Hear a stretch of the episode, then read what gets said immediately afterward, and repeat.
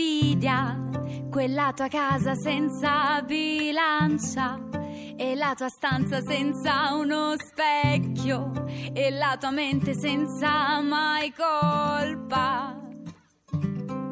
Che invidia, quelle tue mani senza vergogna, e la filosofia del viene come viene, come viene, ti va bene sempre.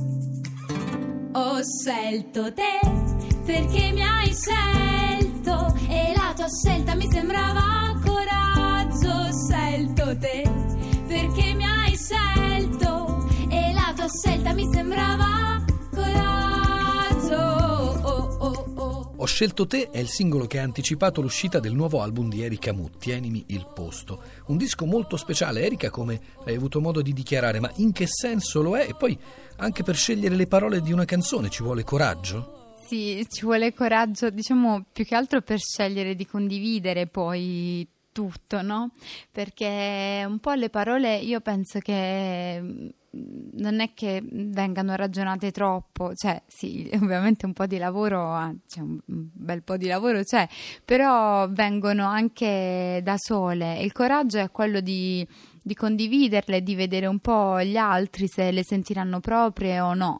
E questo è un disco speciale perché io, come non mai, in questo disco ho condiviso proprio tutte le parole che avevo dentro, tutti i miei pensieri, tutte le mie cose più intime, e diciamo in questo senso c'è stato un po' di coraggio, ma è anche è stato pure un processo naturale, cioè io dovevo buttarle fuori e mi sono sentita pronta per registrare questo nuovo lavoro. Erica Mou e le sue canzoni. Erica, queste canzoni che hanno una grande linearità linguistica, un'apparente semplicità all'interno della quale però ogni tanto si trova qualche gemma, qualche espressione più ricercata. Per esempio in Biscotti Rotti dice a un certo punto: quante volte, nonostante lo stesso sapore, ho preferito la frastagliata unicità dell'imperfezione. Questa frastagliata unicità dell'imperfezione è una tua filosofia di vita, è un'idea alla quale ti attieni anche fuori dei tuoi testi? Sì, Tienimi il posto è un disco che parla molto di me e quindi mi sono dovuta scavare tanto e quindi mi sono anche data delle belle mazzate e anche, diciamo, traendo dai miei difetti, cercando di trarne il massimo. È un disco che parla di cose lasciate, di cose imperfette, di cose amate, abbandonate, e c'è una canzone che secondo me poi ancora di più di Biscotti Rotti è proprio una grande presa in giro a me stessa, che è Niente di niente, ed è una canzone in cui io confesso di non sapere un sacco di cose e di comportarmi come se le sapessi. Dice: non so niente di musica, mi trovo a imparare gli accordi a memoria, non so niente di attualità, sfoglio i giornali ma leggo da sempre solo le pagine in fondo. È una serie di cose così, perché io tendenzialmente tendo a scrivere spesso dei brani che le persone potrebbero dire, cioè, profondi, nel senso più che altro d'amore, lenti, sentimentali, ma io sono anche molto una buffona. In questo disco secondo me ci sono 2 o 3 tracce che, voglio dire, l'ironia ci deve salvare per forza, perché altrimenti che noia. Cerco sempre biscotti rotti nella scatola, scelgo sempre biscotti rotti. Quante volte, nonostante lo stesso sapore, ho preferito l'imperfezione. Quante volte, nonostante lo stesso sapore, ho preferito la frastagliata unicità. Oh, pescami e ricomponimi. Pescami e ricomponimi.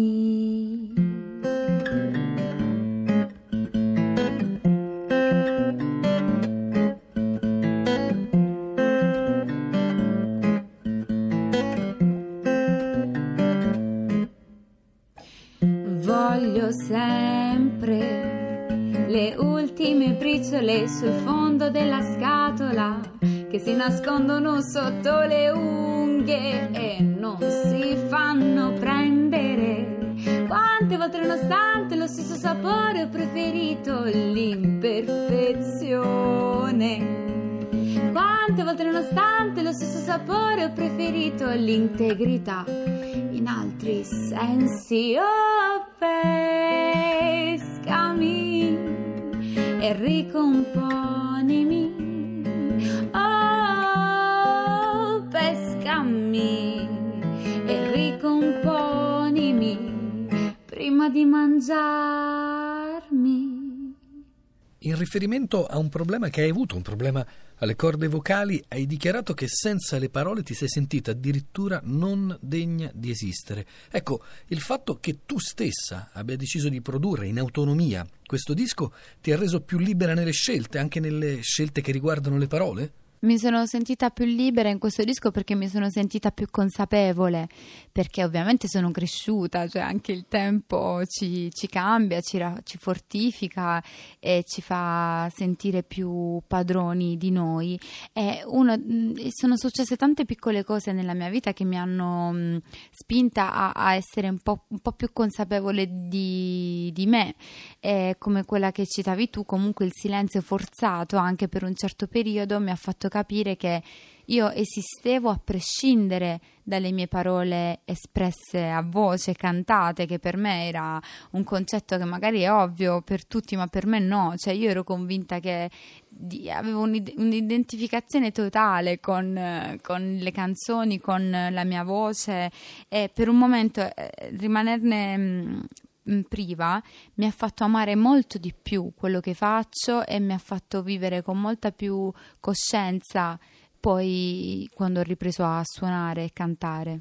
Dal silenzio forzato invece poi sei passata a cantare sottovoce, come recita il titolo di una tua canzone, e lì a un certo punto canti: hai mai scritto le parole giuste? Io sì, tante volte, ma le straccerei tutte. Ecco, è una critica a un certo modo di scrivere canzoni, è una critica più in generale alla comunicazione, così come avviene nei nostri giorni, è una critica a quello che succede tra voi giovani, ai social, a tutte queste forme di comunicazione un po' brulicanti?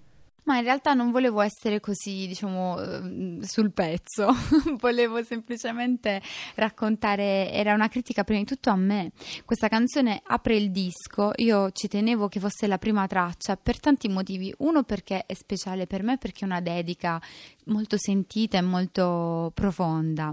Due, perché volevo ripartire proprio da una crudità. Questa canzone sul disco io l'ho registrata praticamente solo voce e poi voce pianoforte, quindi è veramente scarna, e poi volevo autorimproverarmi tante volte quanto tempo, quanta energia, quanta forza io metta nella comunicazione, nella scelta delle parole, che magari sono anche le parole giuste, però questa canzone racconta di quando le parole non sono cioè quando che può e deve, e c'è una comunicazione, esiste una comunicazione che va di gran lunga oltre la parola, la bella parola, le cose scelte, è qualcosa di più profondo. E quindi in realtà no, volevo criticare semplicemente me stessa, volevo dire sì, cioè, speso tutti questi anni a scrivere le canzoni, però in realtà tu puoi amare e puoi comunicare il tuo amore anche senza doverlo per forza scrivere, che poi è paradossale perché poi è venuta fuori una canzone d'amore, ovviamente. Hai mai detto le parole giuste? Io tante volte, ma poi le avrei cambiate tutte. Se ci pensi meglio, c'è di meglio da dire. Dopo un po' di tempo la risposta è migliore. Hai mai detto le parole giuste? Io sì, anche troppe, ma poi le zittirei tutte. Non mi resta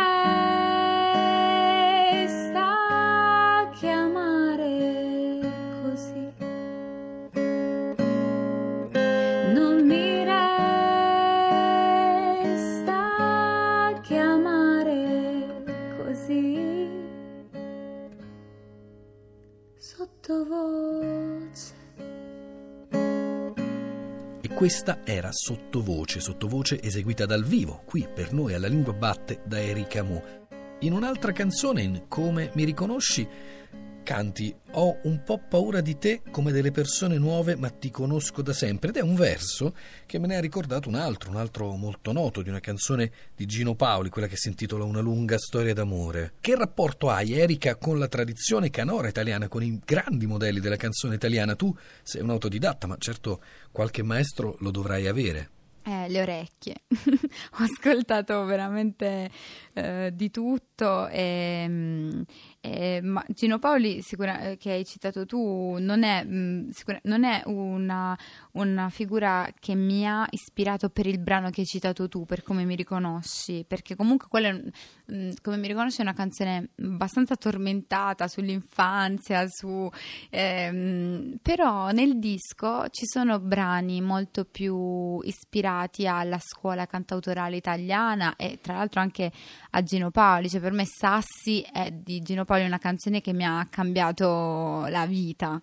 Io a volte la canto anche in concerto, cioè è proprio un brano stupendo, e in questo disco ci sono dei momenti di riferimento alla grande canzone d'autore italiana, ovviamente poi rivisitati da me, quindi che perdono un po' di quel sapore autentico, diventano come io li vedo oggi. E c'è una canzone in particolare nel disco che si chiama Se mi lasciassi sola, che è un grandissimo omaggio a questi grandi cantautori, Paoli, Mas, Endrigo, Tenco, Modugno. Cioè, io l'ho scritta con loro nelle orecchie ed è venuto fuori un pezzo super romantico con un arrangiamento molto dal sapore antico.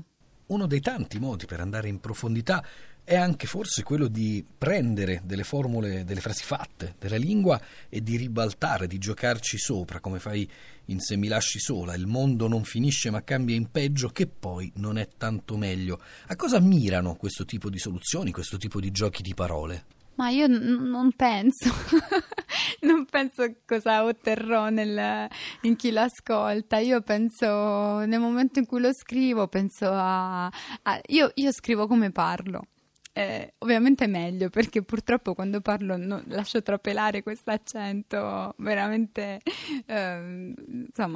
molto verace, però a parte questo io tendo a scrivere in un modo diretto e colloquiale, e quindi penso con qualche trovata in più ovviamente, ma che non vuole essere servile nei confronti di chi l'ascolterà, ma è che a me, io parlo così ed è questo. Se mi lasciassi sola, il mondo non finirà, il mondo non finisce, ma a volte cambia in peggio e non è tanto meglio. Se mi lasciassi sola,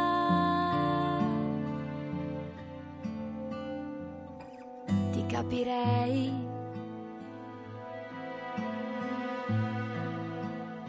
A volte non è facile, neanche per me,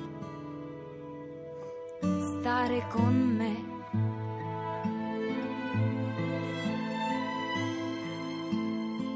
Se mi lasciassi sola, mi sfilerei di dosso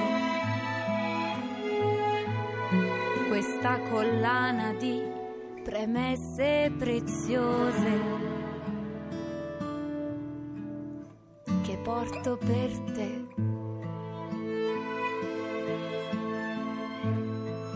Prende